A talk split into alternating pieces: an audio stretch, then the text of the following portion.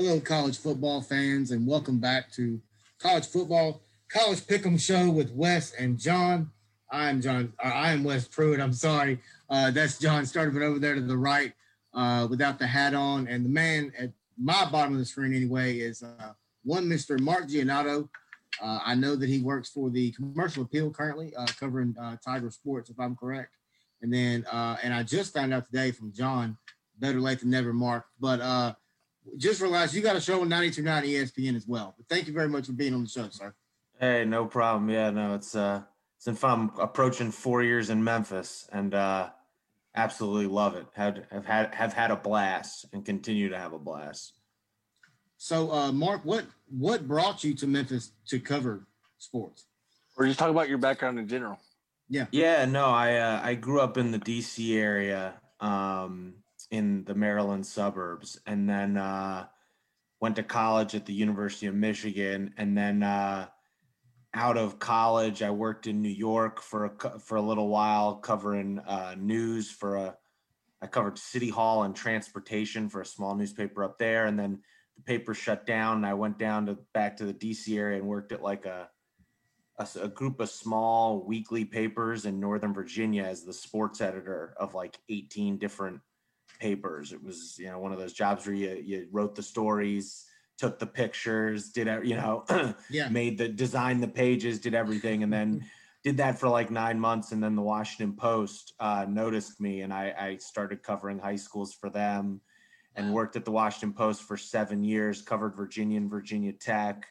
Um, as well, and lots of other stuff. But you know, high schools, Virginia, Virginia Tech, Washington Capitals, and then I wasn't, you know, uh, I guess moving up the way I wanted to at the post. And uh, I knew Tom Schad, who used to cover Memphis football for the commercial yeah. appeal. Yeah, absolutely. Um, and he called me up one day and was like, Hey, we're looking for a Memphis basketball writer, like a Tiger basketball writer. Would you be interested? I know you're not exactly like, you feel like you're stalled at the post. And I was like, Yeah, I, I'd never been to Memphis before in my life. Um, but I was familiar with the program. I knew Josh Pastner uh, a little bit, and uh, had cu- I've actually I was actually at the last time Memphis basketball played in the NCAA tournament. Um, the last two times I was there. Um, I covered when they lost to Virginia in 2014. I was covering Virginia, and then I happened to be assigned to the regional site, and I guess it was it was Auburn Hills, Michigan, um, in 2013 when they lost to Michigan State in the second round. Um, but it's like ended up, I, I, developed a relationship with Pastner through various things, recruiting, all that.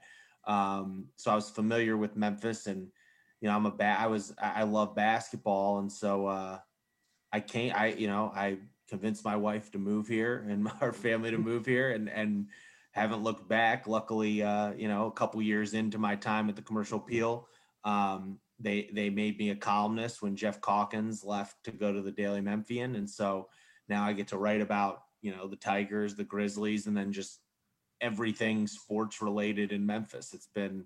I've had a lot of fun um, because there's a lot of good stuff to write about in town, and I've been lucky, particularly with Memphis football, to have been here during you know a really great period in the history of Memphis football. There's been a lot of uh, fun stories to write.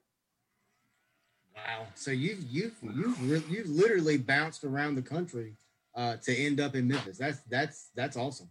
Yeah, that's. I mean, that's how. I don't know if this is going to turn into a journalism podcast, but like, it's kind of you got to be willing to do it. You know, yeah. it's like it's there's not that many. You know, there's just not that many. It's hard to break into sports journalism because we, you know, we know what the the climate is. You know, newspapers are folding and shrinking in size all over the place. Um, and so there's a limited amount of jobs and there's a lot of people who, you know, like I, I, yeah, I, it doesn't, I try not to overlook it. You know, sometimes you get lost in just the work, but like you, you, you, I always try to remind myself, like, I'm literally, I go like yesterday, my, my work was to go to the Memphis Stephen F. Austin game, you know, and like, yeah like yeah, that's a pretty good life you yeah, know like it's, no doubt and that's why i got into this is i love sports and i didn't want to i didn't want to have a job where i was i didn't want to i i I mean, I can do a nine to five job, but I don't necessarily want to. And and this is a job where, you know, I'm getting paid to go to stuff I probably would pay myself to go to in in normal circumstances. So it's uh I I I love it. It's uh and and it's just been been great. I'm like I guess 12 I graduated from Michigan in 2008, so I'm 12 years in and I'm I've been really lucky and uh uh, I was I'm really lucky that I that I ended up in Memphis. Like I had never been here until I interviewed for the job, and oh, now wow. I mean like I don't really want to leave. I just I yeah. you know I the people here have been so great, and uh, uh, the the teams have been so fun to cover. Yeah. Uh, Mark, speaking, go ahead. Oh, go ahead, John. I was gonna say, Mark, since I first known you, I think I met you at like a prep football game, like at Cordova or mm-hmm. something like that. But uh, first of all, I do want to say thank you for everything that you do for the city as well, because you know there's not enough people that give um, a lot of journalists like a lot of credit, especially when they get that deadline of so early these days as well. Especially, I think what y'all deadline was at nine o'clock now because oh, it's even earlier than that. It's crazy. Yeah. I mean, you got to file like I, you know, you got to file right after a game. It's crazy. Yeah. I'm gonna put you a quick question. I was going to ask. Yeah. Is, what's what is it like? I mean, especially with COVID nineteen going on, mm-hmm. does it and, and, with like you said, the old days of people buying a newspaper. Yeah, I mean, I don't think they're gone, but I think it's definitely changed. It's dying. It's dying. I mean, like yes, let's be real. It's, it's no definitely one, dying. No one, no one over the age of oh, no one under the age of what 40 you yeah. up probably like i'm probably i'm i'm 30 i'm almost 35 and i grew up as a kid like i learned like honestly, in a lot of ways, I learned how to read reading the Washington Post sports section. But yeah. like my brother, my younger brother, who's only like four or five years younger than me, like he didn't grow up reading the paper. Like I'm probably like the the youngest person who remembers reading a newspaper every morning. And so, oh, yeah. I mean, I'm I'm 35, and I can remember as a kid getting up on Sunday morning and grabbing a newspaper and grabbing yanking that sports section out mm-hmm. and flipping through and figuring out what happened around the country. You know, I mean, it's yeah. so give me a, I mean, what is a challenge, especially today with the digital age?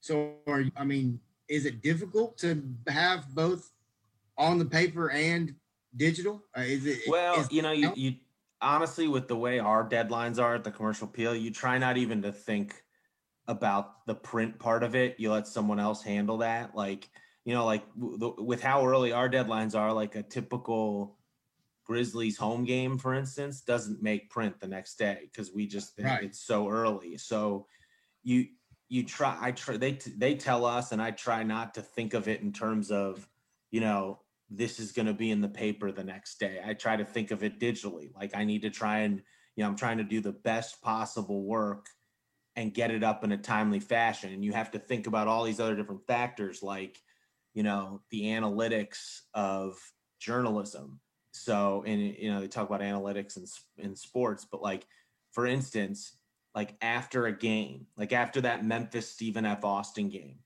your biggest traffic in terms of clicks and what you know, getting and I, you know, click people talk about like clickbait, but like, and I always like laugh because it's like, of course I want people to click on my story. Like I want people to read what I write. Um, it's but the same thing with with me and John doing this show. Yeah, you want yeah. people to look at it. Yeah, I, yeah, I agree.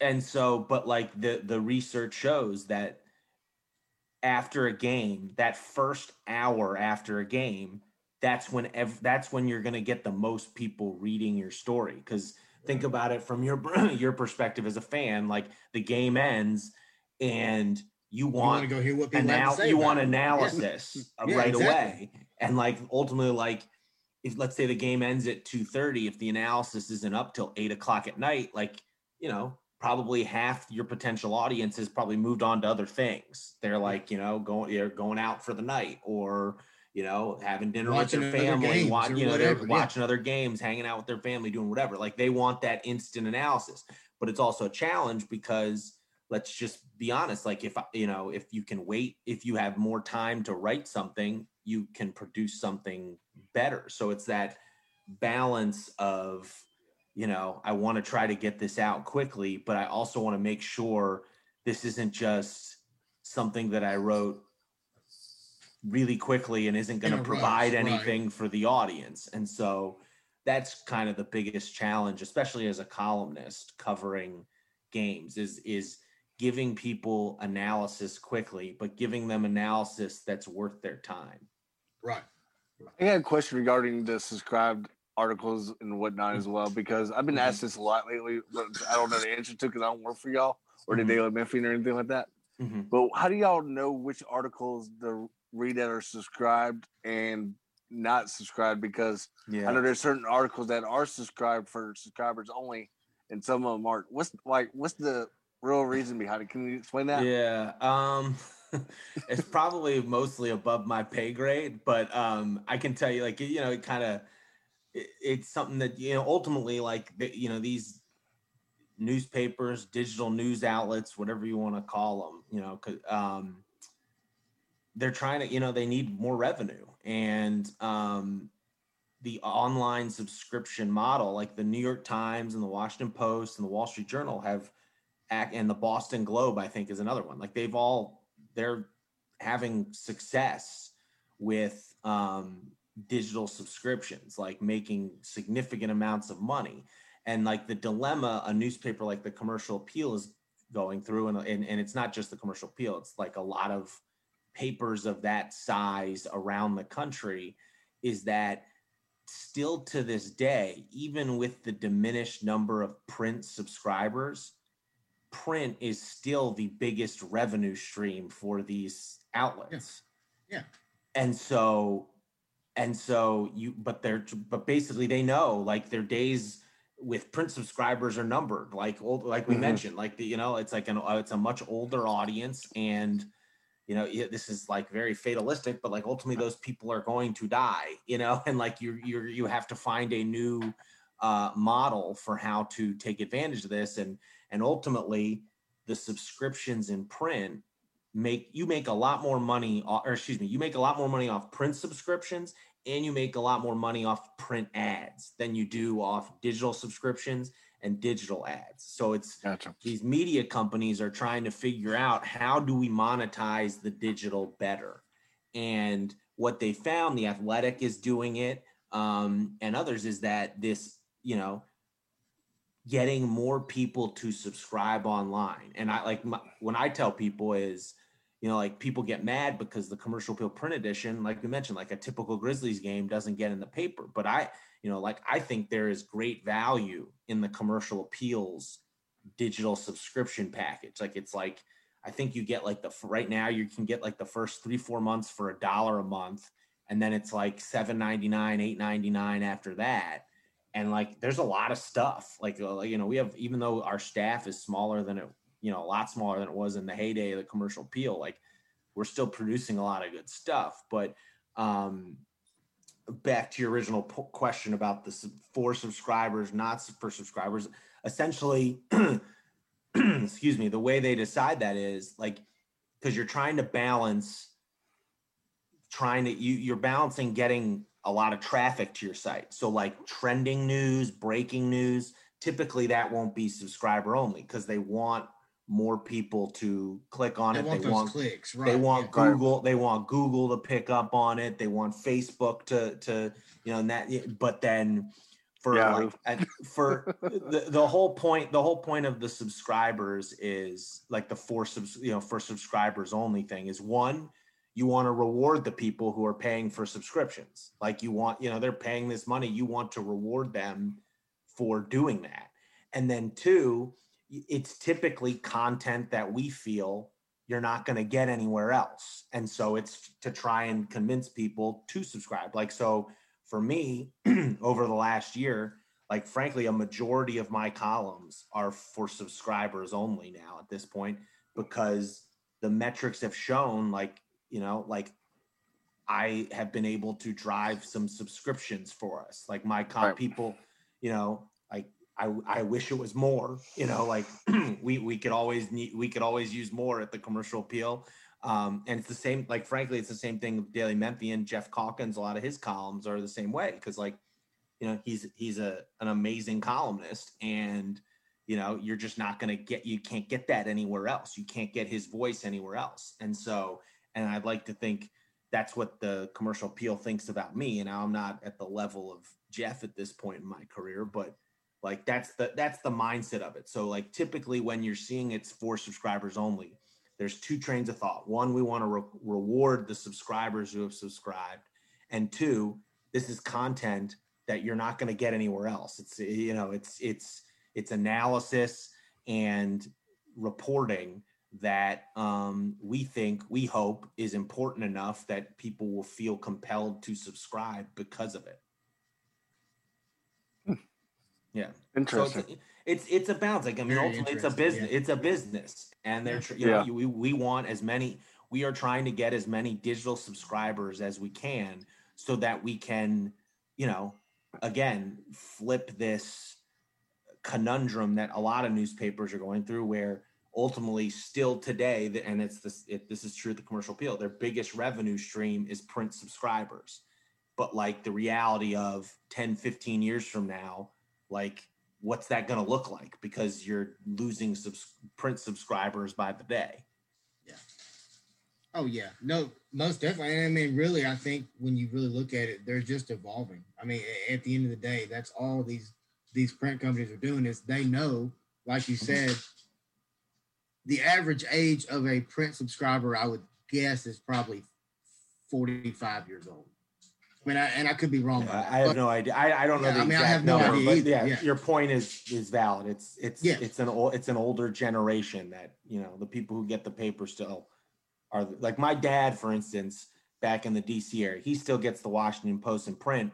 But you look around our street that I grew up on, where like you used to see the Washington Post in every driveway. Like my dad is one of the only people with a with a Washington Post in his driveway each morning. So um, it's just you know it's uh, here here's what I, always tell people. I i feel like and and you guys can disagree or agree but i feel like people are consuming news and the written word more than they ever have before. It's just they're doing it differently. Yeah, like you, yeah. you know there's just lot lots more ways. And then where the where the newspapers made a mistake is is for 20 years back when the internet started they were giving away this product that they were making pay, people pay a premium for in print they gave away for free on the internet for 15 20 years. Yeah. And people grew, me you we all grew accustomed to just getting everything for free on the internet. And so now they they, they should have never in retrospect probably should have not done that. And so now they're trying to rectify that. You see all these different local outlets you know like it's eh, like what we're doing at the commercial appeal is no different than what they're doing in i don't know richmond virginia and dayton ohio and you know like all Right. these places. Um and they're trying you know but it's it's now we you know because the consumer got so used to getting their news for free for so long it's hard to change those habits. There's and and frankly i don't necessarily you got to earn you know it's just like any other business. You got to earn the customer's faith. You got to earn their money. And um and the other part is when you have so many different outlets eh, you know whether it's like you know like for instance i i'm probably different than most people. Like i have a digital subscription to the washington post. I have a digital subscription to the new york times. I have a digital subscription to the commercial appeal. And i have a digital subscription to the daily memphian. My guess is there are not very many people in the world who have for you know the money or the time or the you know the either that they want to have four subscriptions like that because you also got you know you got to subscribe to netflix and amazon Right, yeah. prime and yeah, you know like all these other like, people got to fit you know everyone may has to make choices on how they how they want to spend their income like and so it's the it's a you know it's just like any other business the, the strong will survive and i don't know you know like if you ask me like 10 years from now what is this going to look like in like the you know print journalism and all that i have i don't know but i, I can tell you this i think it's going to look different than it does now just like Oh, it no looks a lot different than it did 10 years ago oh yeah. Well, We'll definitely have you on in 10 years. Yeah, most definitely. hopefully, hopefully, we'll Hopefully I still have a different in ten years too. Yeah, No, exactly. no, no, Mark. I've been buying the paper since Jason Smith did the preps back in the day. That's how Mhm. many years I've been buying the paper. But uh, real quick, uh, I just noticed I forgot that you have a picture of Triple H with you on your Mm. Twitter feed. So did you used to like cover wrestling or anything like that back in the day? Or no, what? so when I was at the Washington Post, the reason, I the reason did- no, the reason I'm asking because it's the 30 year anniversary of the Undertaker coming Yeah. back tonight. I watched his documentary like a week or two ago on like the free WWE network. It was awesome. I was, Oh, it was it's like one of the awesome, best things. I've seen. Oh, don't even Um, get me started. I'm a huge wrestling fan. Like we're cutting everything. You know, we're trying to stop everything by six tonight because that's what time it starts. But yeah, it's Well, it's huge. Well, so I can I'll give you uh, if you want. Do you want the story of how that Yeah. picture came to be? Okay. So um, I guess it was like five, six years ago now. At this point, um, do you know you know Mojo Rawley? Yeah. Um, Yeah. So I've known his real name is Dean Muhtadi. I've known Yeah. him for He a played long- he played football at Maryland. Uh, real good Yes. friends with with Rob Gronkowski on a personal level. Yeah. Yes. So he went to he went to TC Williams, the the remember the Titans high school. Right. Um and he played football there and I worked at this local paper in Northern Virginia and so I covered him uh, or wrote about him because of that because he was from one of the towns he's from Alexandria, Virginia, which is where I, you know, one of the papers I was the editor of was the Alexandria Gazette Packet.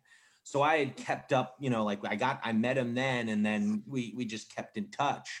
And it, it's funny before Gronk was Gronk, like before you, he was like real famous. I remember he like, there's one time he invited me. He's like, I'm going to be in Atlantic City with the Gronkowskis. You should come up and hang with us. And I was like, ah, nah, I'm not driving all the way up to Atlantic City for these. I don't even know who these guys are. And I was like, in retrospect, it was a big mistake. I could have had a night partying with the Gronkowskis, but no. So I had this when he went to the WWE. I had this idea of because I grew up a big W, you know, pro wrestling fan. You know, WCW, WWF at the time, and I had this idea like he was in he was at NXT.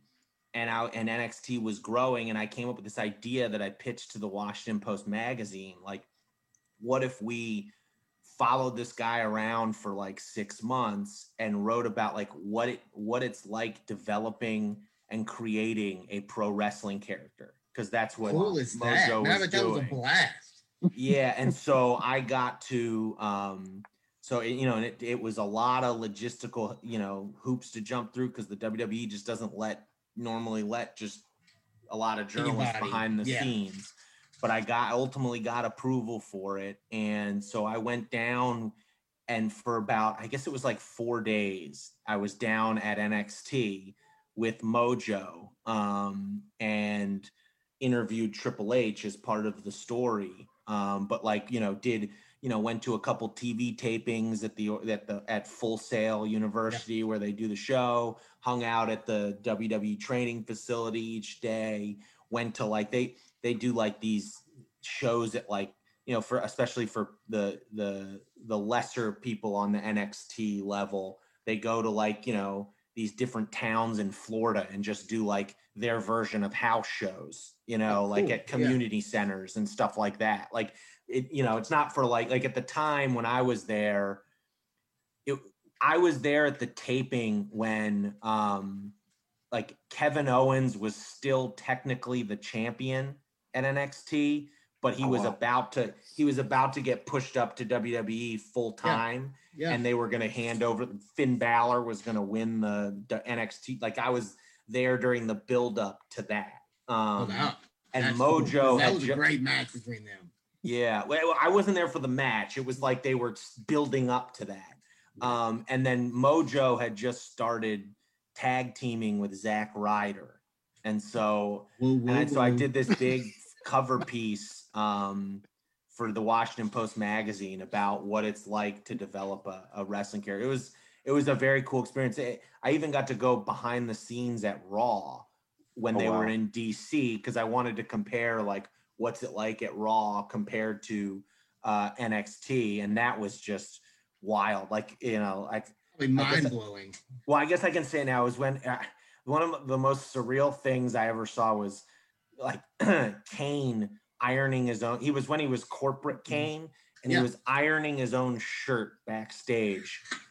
And I took a picture. I took a picture, and the WWE people were like, "Delete it from your phone right now!" Like you know, like because it was like they didn't want that out there of Kane ironing his own shirt. Um, but it was a pretty cool story to work on. But that's how that picture came to be. Is I interviewed wow. Triple H and I told the photographer ahead of time, I was like, get get get it. I don't want to like I'm not. I don't want to ask for a photo with Triple H because I, I, I I felt yeah. like that was inappropriate. I was like, get get an action shot of me interviewing him because I'll probably never get to interview him again in my life. That's pretty it's awesome. That uh, Paul is well, Paul obviously his name is Paul Paul Levesque. Uh, mm-hmm. Kayfabe's dead, so I can say that. Um, they say he's just a, a incredibly great guy, very down to earth. Uh, definitely not what you would typically see on TV. Yeah, I I, will be honest. Like I was down there for five days, and like that was the only time I was really around him. Was like during the ten minutes I interviewed him, so I couldn't, I couldn't tell you one way or the other. He see, he was nice. He was very nice to me during the interview, but you know, I I wasn't down there, and you know what? I was I was around him. I was sitting there. Um, it was when um, I don't think they're in the company anymore. What's the, what's the, the there was like a tag team that used to say like bada bing bada boom. What were Enzo their names? Amore and big cass yeah. Yeah like they were down there and like i remember that was like a big thing because they had kind of passed mojo and ryder by on the pecking order and like mojo wasn't thrilled about it but like i was and like I was watching them, I, and I'm I didn't say this to Mojo at the time, but I was like, of course they're ahead of you. Like they got like a catch a catchphrase and a gimmick that like really like I was finding it very entertaining watching them, and I had never really seen them before. And I was like thinking in my head, of course they're ahead of you in the pecking order. Like they have a good gimmick. Um, and that was like part of the story was like I was not sold on like I was not sold on the Mojo. This uh, he was like really into his get hype, stay hyped thing, and I was not like he, he actually wasn't super thrilled with the article because like it was like kind of a balanced story like balanced story because i was just like oh, you know i hope it would hopefully for him it works but personally like you know he'd be better off being dean muhtadi i think. He'd connect more with audiences his real self because he's like he's like a really smart guy. Like he's and, and i also thought i was like he was trying to be a good guy and i was like this he'd be better as a bad guy. Yeah. So well, Mark, real quick, before, uh, real quick, we talk about Memphis. Before we talk yeah. about Memphis football, Mark, uh, in basketball, and uh, so you're a Michigan alum. Um, mm-hmm. So who's your next football coach at Michigan? I wasn't going to bring it up, Mark. Just to um, you know, I wasn't going to bring it up. I'm sure. What do you mean that historic some... win over Rutgers last night didn't convince yes, you? Yes, that, was a uh, very historic Jim win. Harbaugh's the I man. picked Rutgers to win, by the way. Go ahead. um, I think people are like people who are saying he's going to get fired don't know Michigan very well. I don't think he's going to get fired. Now, will this be his last year? Perhaps, but it won't be like Michigan fires him. He might walk, they it, might not agree to a contract extension and he'll walk away. But like my my whole thing is with Michigan is like they can fire Harbaugh or get rid of Harbaugh, whatever. But like I always say this about any coaching search tell me who you're going to hire as the replacement or who you're looking at. And like to me, the options are like, like people talk about Matt Campbell at Ohio, Iowa State. I guess that, you know, maybe, you know, just to make a change for change sake, you know, and he's a, but like ultimately before this year, he's never won more than eight games.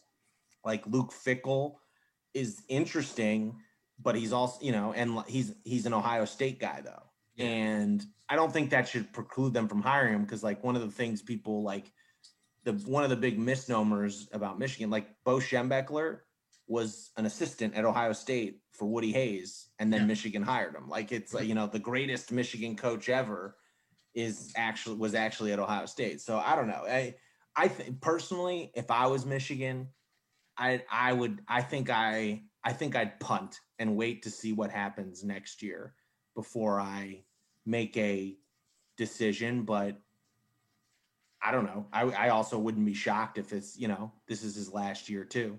You know, like let's see, you know, or, you know, they're not going to beat Ohio State, but maybe they could. Like that would change everything, but they're not, you know, but maybe they win these. They play Penn State and Maryland. Um, if they win those two and then lose to Ohio State, they end up four and four. And so maybe you can talk yourself into like, well, you know, let's see how it goes next year. Um, now, if they lose to Penn State, bowl game against somebody, nobody knows who. What's that? I said, I said, I said, and then you've got a bowl game coming up yeah, that too. If that ha- if the bowl games ha- you know, I'm I'm still dubious that all these bowl games are going to actually happen this year, yeah. but we'll see. Um, yeah, no, it's uh, it's interesting at Michigan, but you know, it's funny when I was a student, I would complain about Lloyd Carr because like he couldn't, you know, he'd he'd win nine, ten games every year, but couldn't, you know, really, you know, we'd always lose a game or two that you you weren't supposed to lose or whatever. And then now like now i you know i'd love to have lloyd carr back. Like you know like going through rich rod and brady hoke and you know and i think like people harbaugh gets a bad i harbaugh gets a bad rap because he came in with so much hype and bluster and like it's partly his fault. But like he's actually he's done a, he hasn't done it he hasn't done what you wanted him to do but he hasn't been horrible until like this year probably um, I, I, just, I always say this to Jeffrey Wright, my co-host on 99. Like with Harbaugh, it's never as bad as people say it is. It's also never as good as people said it was. you know, like it's somewhere in between. And yeah. so the problem is they're paying him nine million dollars a year, whatever it is, and he's not obviously delivering on that. So right. Michigan's in a tough spot. I, I don't know. I, I honestly have no idea how this is going to play out exactly. Urban Meyer, no kid. Urban Meyer, I, I don't, I, I, don't, I don't know if Urban would make that jump. I, I think it'd be crazy for him to do it. They, are not hiring Urban Meyer. That's yeah, he wouldn't come there anyways. I know. Uh, when we talk about college football, obviously we talk about Memphis Tigers. Uh, currently, they're now sitting at five and two after a fifty-six to fourteen win yesterday uh, against. I went back and watched the game. I think first half, I think Stephen F. Austin was a gritty football team. Mm-hmm. Uh, just to be honest with you, um, I, we wasn't running the ball very well first half. But if you look at just the pure stats of it, Brady White was 18 of 31 for 269, one touchdown, one interception. Uh, Conrad Dare saw a little bit of action over two. Uh, but what impressed me was our running game yesterday. I, I, alluded to it first half, we couldn't get it going. Second half, we did. Uh, Kylan Watkins had a heck of a football game yesterday uh, 11 carries for 100 yards, averaging nine per carry. Uh, total, Mark, we ran for 305 yards, as I'm sure you well know. Um, Calvin Austin had another breakout game. I love watching that young man play football. Uh, Tahj Washington is another guy that I enjoy watching on this team as well. Um, give me your just breakdown of the game yesterday, mm-hmm. and also uh, just going through this season uh, and you covering the Tigers like you have, can you give us a little insight into just how difficult it's really been for Ryan Silverfield and this staff? Yeah. So, I mean, I guess I'll start with the game. I mean, it was a one score game until late in the third quarter, ultimately.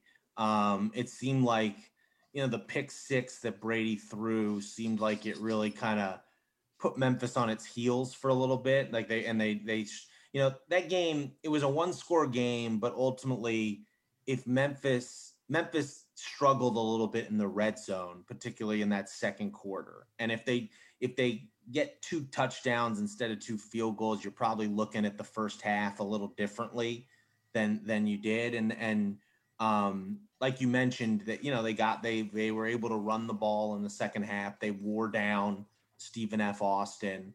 Um, I, I, was actually I thought the defense, you know, again it was against an FCS team, but defense holds Stephen F. Austin to one touchdown and shuts him out in the second half. That was pretty good. You got T.J. Carter back in the secondary. Um, so all in all, you know, there were it was a little concerning. Like if they, like frankly, if they play that way, the way they played against Stephen F. Austin, where they essentially, you know, they played, you know, two and a half good quarters of football I don't know if that's going to get it done where you can win out the rest of the way. Now, at the same time, you saw some encouraging signs in the second half when they blew them out. Um, and the run game, I think, is particularly important because, you know, it, it, as much as as high flying as this Memphis offense has been over the years, like it's it was built even under Mike Norvell. Like the run game was such a huge part of it, and it was it's been weird how ever since that UCF game, the offensive line had struggled to really open up holes. And frankly, they struggled some in this game too. I mean, Ryan Silverfield said after the game, he's not happy with the run game still.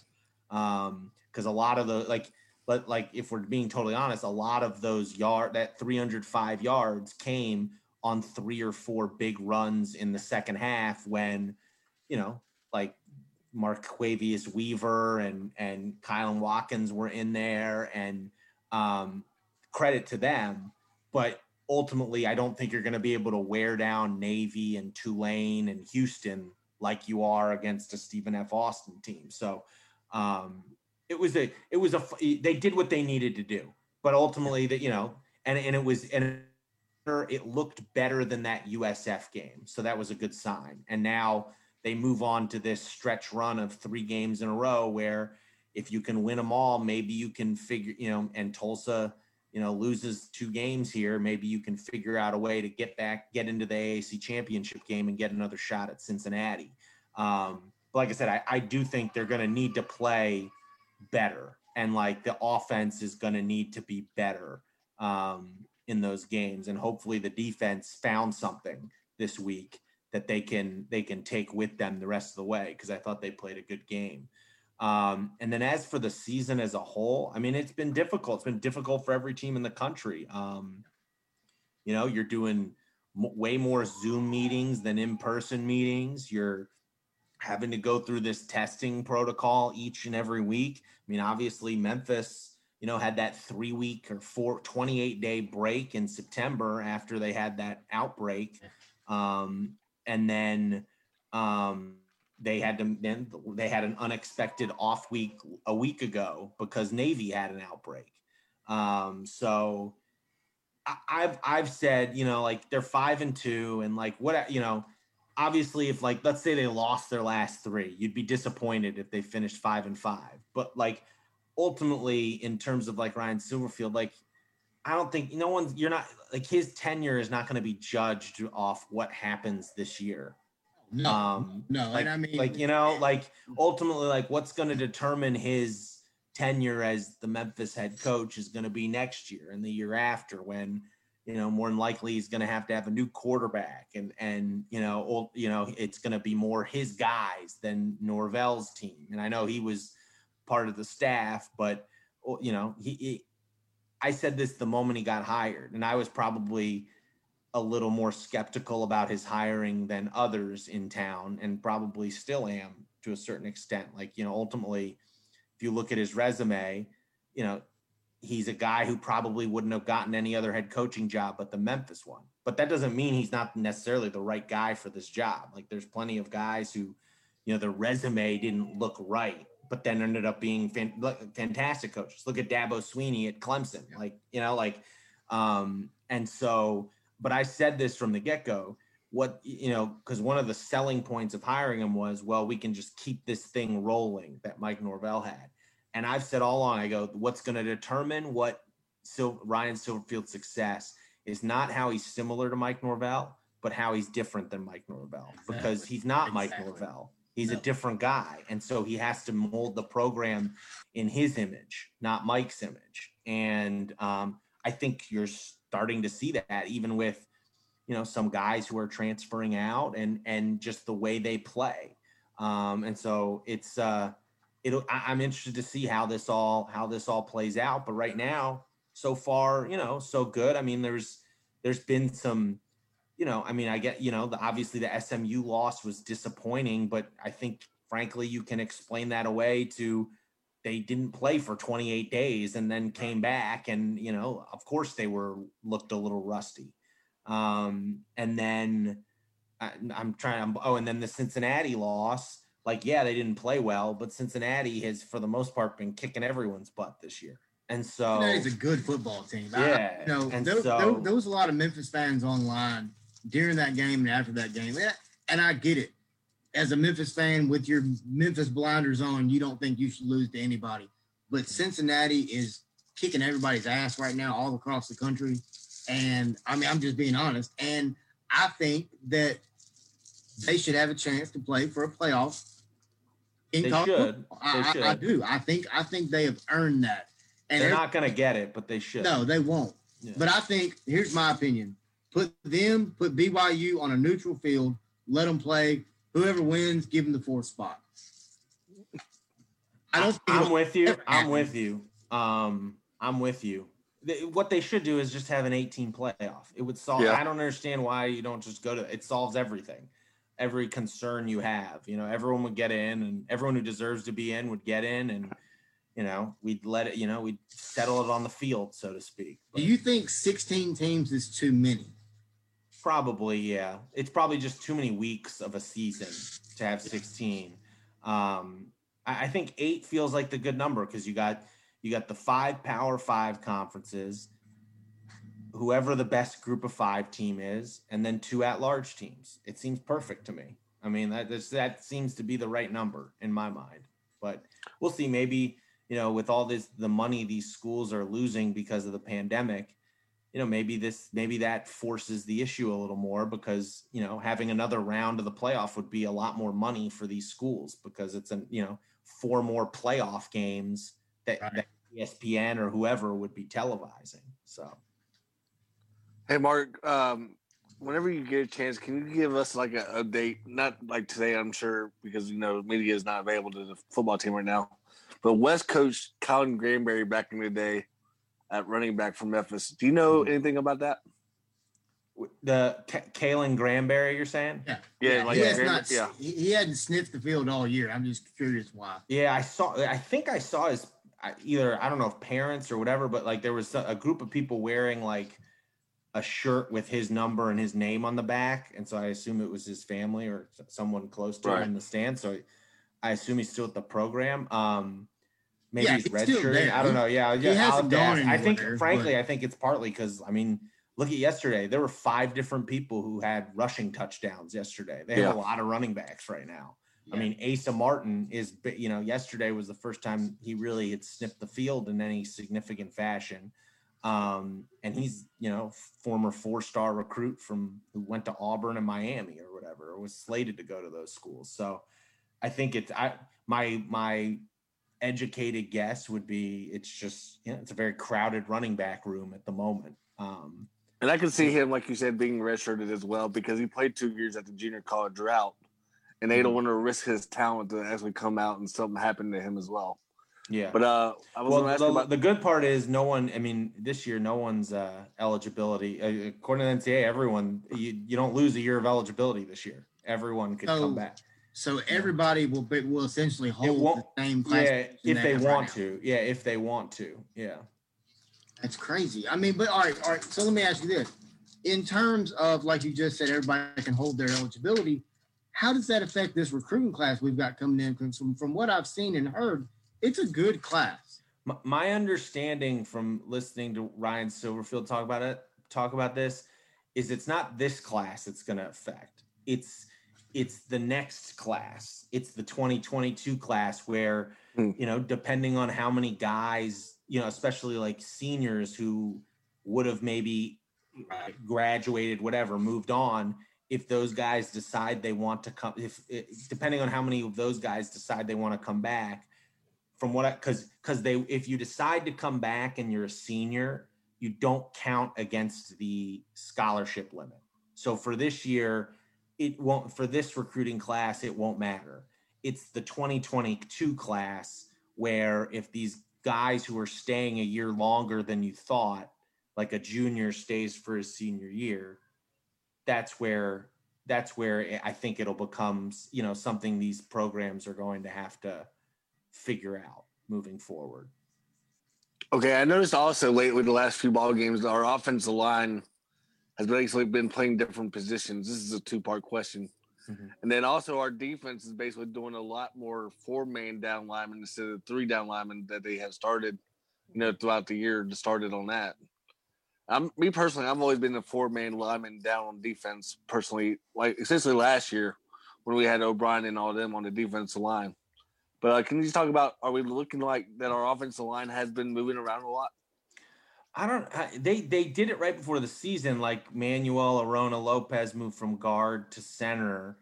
Um, I'll be honest. I haven't been. I haven't okay. been looking closely enough um, to, to, if if they have changed it. I you know I haven't note. I haven't personally noticed anything with the defense. I don't know if they've changed to four down linemen as much as they have, um, as much as they have. Uh, like Cole Mashburn and I'm I'm blanking on the other outside linebacker's name. Um, but I think they have them in like a defensive lineman stance sometimes or up at the line of scrimmage to rush the passer as okay. edge rushers. Now, I Silverfield said yesterday after the game, like he feels like like I think part of the issue with the defense this year is they have not picked up whether it's whether it's Mike MacIntyre not, you know, not, not adjusting well enough to them or them not picking up Mike MacIntyre's scheme quickly enough. I think there's been some issues there. Like they didn't know they didn't have, you know, especially with no spring practice and limited time together in the summer. I think they the players and the and the defensive coaches have struggled to gel. Um, and Ryan seemed to indicate he feels like, especially after yesterday, he feels like the defensive guys are picking up the scheme better now. They they seem more comfortable in it, um, and so that might have been a blessing in disguise of not playing the Navy game a week ago. You got that extra week to really, you know, you could focus in on some of the stuff that's been going wrong, particularly on defense. Um, so, do you, well, do you think MacIntyre is finally coaching from the sideline, maybe instead of the press box, or?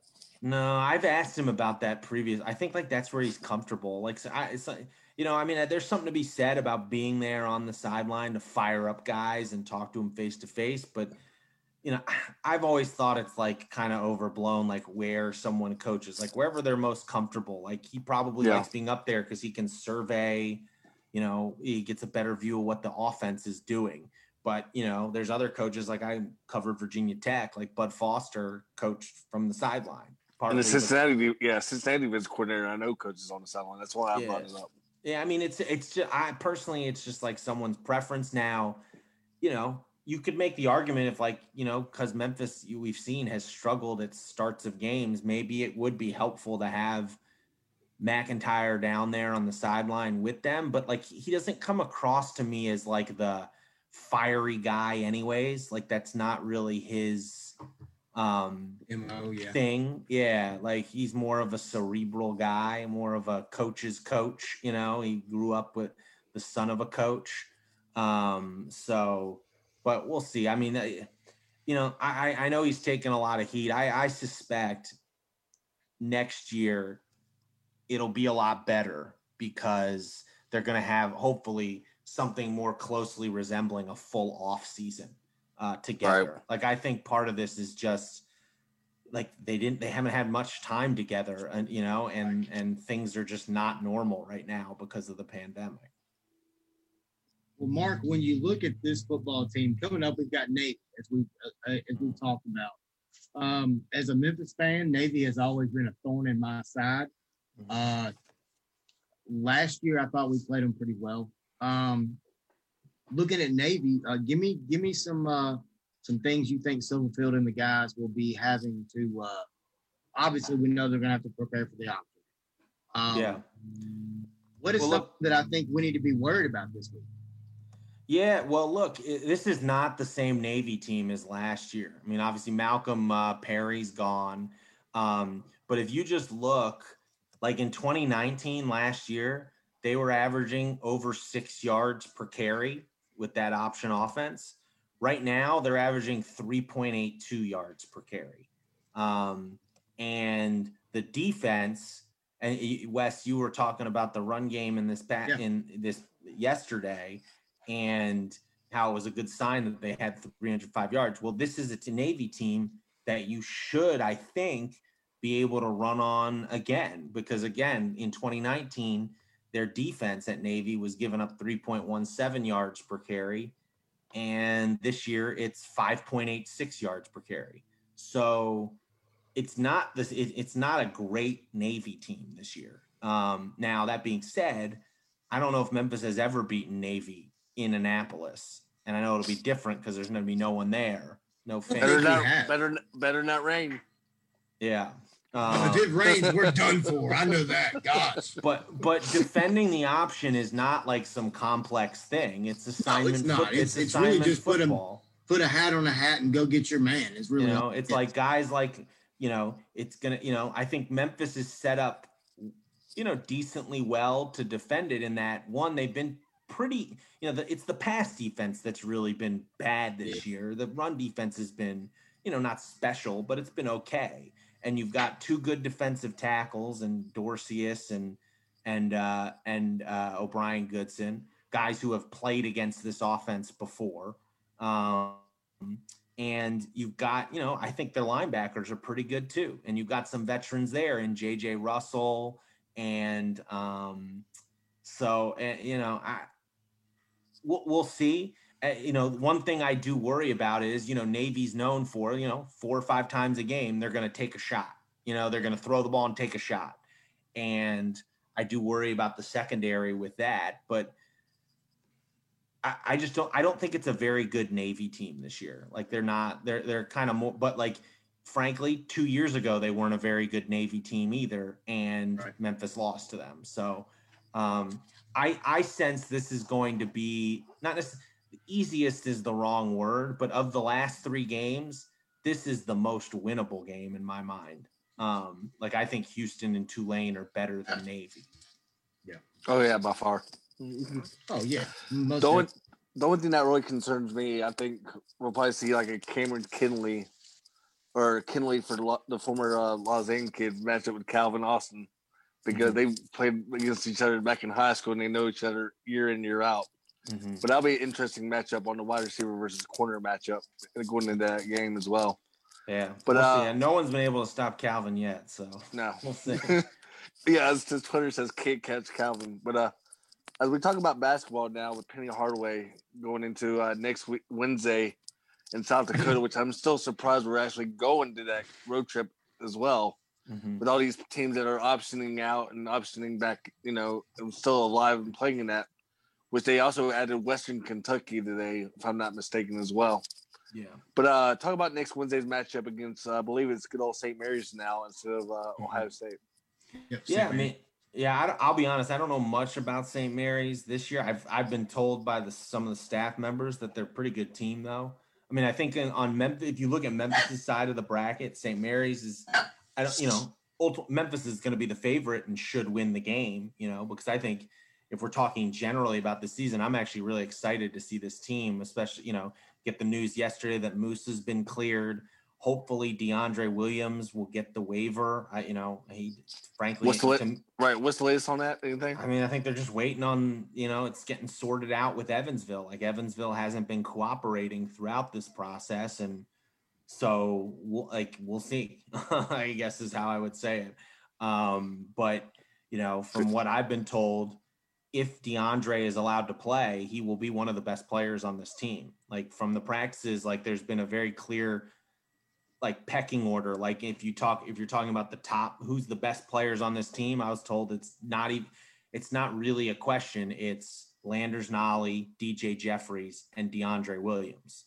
Um, and so um, hopefully he gets cleared. But even if he doesn't, I think they have a really nice roster this year. Um, you know, those guys like Lester Quinones and Boogie Ellis and Damion Baugh and Malcolm Dandridge are a year older. Landers gives you a proven scorer. DJ, I think, is ready to become like a star um, in the league. Um, you know, you've got eh, you've got Moussa who gives you a nice, you know, a nice presence down low, a def- you know, a guy who can block shots and really athletic seven footer that probably, you know, the type of the type of prospect no one else in the AAC has really a seven footer who's a super athlete. Yeah. Um, but and then in terms of this tournament, like it sounds like you know St. Mary's is, you know, even though they, they didn't the, the tournament wasn't able to replace some of these name teams like Ohio State and Creighton and Texas A&M with with other Duke. name teams, Duke, yeah. But like St. Mary's a pretty good team. Like they're gonna yeah. contend for the tournament. Like Northern Iowa, who Memphis could face in their second game, I've been told is, you know, might be the third Dangerous. best team in the field um, other than Memphis and West Virginia. Like there's a chance. Um, so I think it's going to be a nice little early season test for this group. And, you know, the only downside, like you mentioned, Jonathan, like hopefully none of them get COVID up there because yeah. the transmission rate is really high. And then we've seen if someone on your team gets COVID, you got to shut down for two weeks. So like I would hate to see them lose the chance to play Ole Miss and Auburn because they went to South Dakota. So just Yeah. let's you know cross your fingers and hope it works out. I guess. Exactly. That's what I was getting at. Yeah, because I I'd love to see that British Pro versus Penny Hardaway matchup, Mhm. and then especially you know Kermit Davis recently just tested positive as well, but uh, Mhm. he'll he'll be back I'm sure before the December fifth matchup down in the, in uh, the arena. yeah. But uh, do you think we're gonna miss Tyler Harris just a little bit more than we think? Because I think we will, to be honest with you. Well, it just depends. I mean, his shooting and his energy, especially on offense, were important parts of the team. Um, I will say what it seems like to me. I mean, like with Landers, you have a good, you have a, you've added a good shooter. Yeah. You would assume Lester Quinones is going to shoot the ball better this year. DJ proved last year to be a better outside shooter than I think some people predicted. Um, and then here's the reality is, you know, it was really hard playing Tyler on the defensive end, especially because he's not a true point guard. And so if you're playing him with like Lomax, it just presented some some real mismatches that teams were able to take advantage of. And I think, you know, I didn't even mention Boogie as a shooter. I don't think Boogie's a true point guard either. And so it just it limited some of your you know some of your options because Tyler was so undersized defensively. Um, but to say like, I mean, the the reality is uh, Iowa State scooped him up pretty quick. Like he's a he's a good player, and I think um, a guy as like a six man is like it's great. Like I I would love to have that type of scoring ability coming off the bench for me um, in, in a in in an ideal world. But you know, I. I, I'm sure there will be moments where we go, oh man, if they had Tyler Harris, but I'm I'm guessing there will be moments where you go, you know what, like having this bigger backcourt is a real boost. Like I, I just think like if you look at like some of the lineups that Penny can put out there this year with It's nasty. with the length he can, you know, if you say, let's say you have Damion Baugh at point guard, Landers at the two, DJ at the three, DeAndre at the four, and and Moussa at the five. Like that is long. That is like Yeah. a tough lineup defensively. Um, that's gonna make things make life miserable for other team for for opposing teams. So um it's like a give and take with Tyler. Like I, I don't I you know, it's you wish you wish it would have worked out better um, and that he he could have stayed here. But I think it's worked out for both sides pretty well. Like Memphis is in a good spot and Tyler's in a good spot, and so Absolutely. hopefully Memphis, you know, gets back to NCAA tournament this year, and maybe we'll get to see Tyler in the NCAA tournament with Iowa State. Mark, It'd be a good what's- matchup. what's- Oh yeah, it'd be a great matchup. Uh, one last question, Mark, and then we'll let you uh, have the rest of your afternoon. Um, just give me your prediction on Penny Hardaway and this team this year. Uh, where where do you see us finishing up? See, I think I think the the only team capable of not uh, the only team capable of winning the conference other than them in my mind is Houston. Um, I, I think if you look at the league, you know whether it's SMU or uh, USF or Cincinnati or Wichita State, like I think Memphis is clearly superior talent wise to them. And Houston, I think they're more talented than Houston, but I, I don't think you can discount. I mean, Kelvin Sampson is the best coach in the league, and so Right.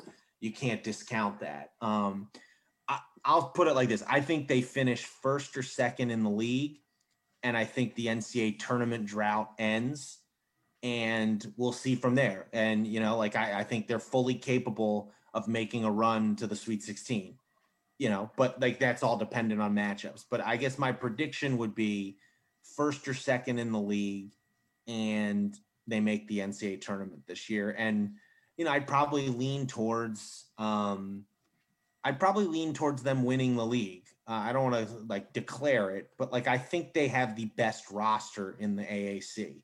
Um, now that's not a guarantee of anything, um, but I think Penny has learned a lot during his first two years on the job.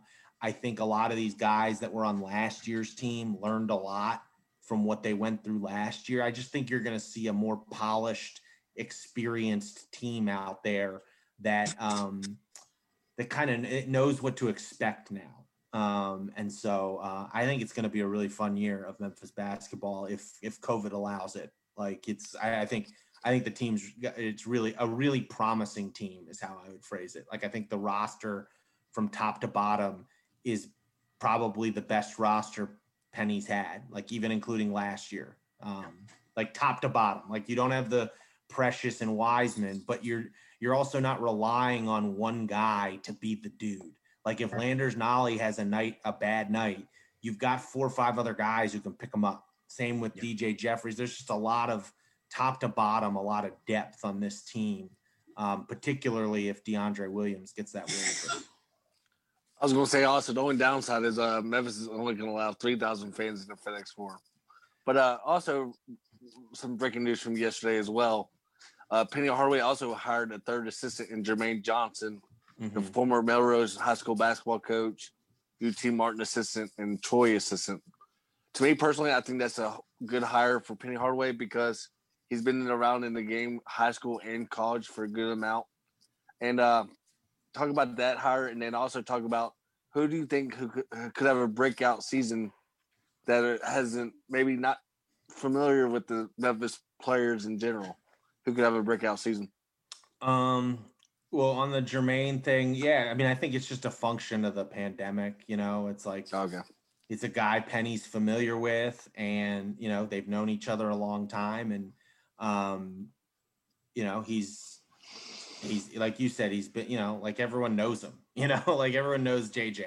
Um, and so we'll see, you know, we'll see if it, it's longer than one year or not. Like Penny has said, it's a temporary hire. Um, because of what you know every all just the circumstances and the fact that you know I think he wanted Nolan Smith and you know that didn't work out and so you know he didn't get comfortable with anyone else and he's comfortable with Jermaine Johnson and so uh, that's the route he decided to go, and and we'll see how it plays out. Because like I said, he said it's a temporary hire, and maybe maybe it'll become permanent after this season. So it's like a it's a well, it's he's basically like got a one. He's kind of like Justice Winslow with the Grizzlies. He's got like a one year audition, um, and we'll see if the if the if the Tigers pick up the team option, so to speak.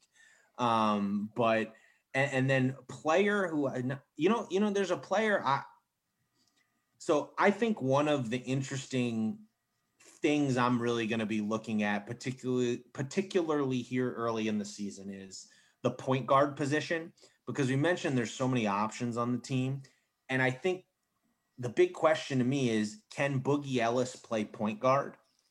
I my suspicion is that's not his strength. My suspicion and he suspicion is he's a like I watched him in AAU and I watched him last year and I think he's a scoring guard. Like he that's what he is naturally. Like can he handle the ball and you know distribute sure. But is the is he the ideal guy to do that? I'm not sure. Um, so that's why I think Lomax is going to get a you know a significant amount of playing time this year. And then a guy I don't think gets talked about enough who actually does have true point guard instincts is Damion Baugh. And Damion Baugh gives you that that length that, that Lomax doesn't. And um, if he, you know, last year he was really turnover prone. Like it was a big issue. Like he just turned the ball over way too much. So I don't know if I would call him a breakout, but if you're looking for someone I'm really intrigued with who no one's really talking about, like I, am really intrigued to see what Damion Baugh does in his sophomore year because I think he's got the capability to be that point guard that they need. And he's also got that length that Penny really likes in a guard. Um, and so, and he's also, I mean, he's just a fantastic defender. Um, he was coming up and he was last year when he played, but he was such a liability with turnovers, it limited his playing time. And so, hopefully, a year older, he's cleaned that up. But he's a guy I really am looking for what he does in his second year of college. How about Lance Thomas? I think Lance gives you like a guy who you're comfortable playing. You know, I mean, I see him being like a guy who comes in and gives you, you know, to me, the ideal thing for Lance is come in and give me five minutes energy. You know, like, and if you hit Right. a shot or you like, that's what I mean. That's what his role's going to be probably. But I will say this: if DeAndre Williams doesn't get cleared, I think Lance Thomas becomes a much more important figure on this team because, you know, like ultimately, if DeAndre Williams is playing, he's a better version of Lance Thomas. And so he's going to get a good, a good chunk of the minutes there. If he's not playing, that that that there that that means Lance Thomas to me has to play a bigger role. And we saw in some games last year, like he was a you know he had his moments last year.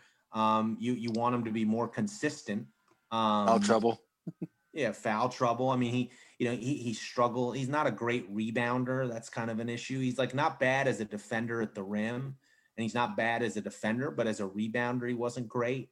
Um, so we'll see. Um, but I, I think he's he's he's the type of guy you want in, in as your like ninth man. Like he's a veteran who you can, you know, if you, someone gets in foul trouble, you can go to Lance and not feel like you're playing someone who's going to be like a fish out of water. Well, Mark, I appreciate your time as always, and uh, happy Thanksgiving to you and your family. I know you get the in-laws in town until Thanksgiving. Uh, make sure you take care of that little kid of yours as well. Uh, y'all have a good Thanksgiving, like I said, you know, and thanks for coming on with us. No problem. Thanks for having me on, guys. I appreciate it. It was fun talking to you. No problem. Thanks, Hey, Mark. We'll, All right, uh, we'll be All right, back uh, Saturday morning with another great episode of College Full College Pick'em Show with Wes and John. Once again, thank you very much for Mark Giannotto. Uh, for Christian Johnson, our video producer, and John Sturban, I'm Wes Pruitt. Thank you very much, guys.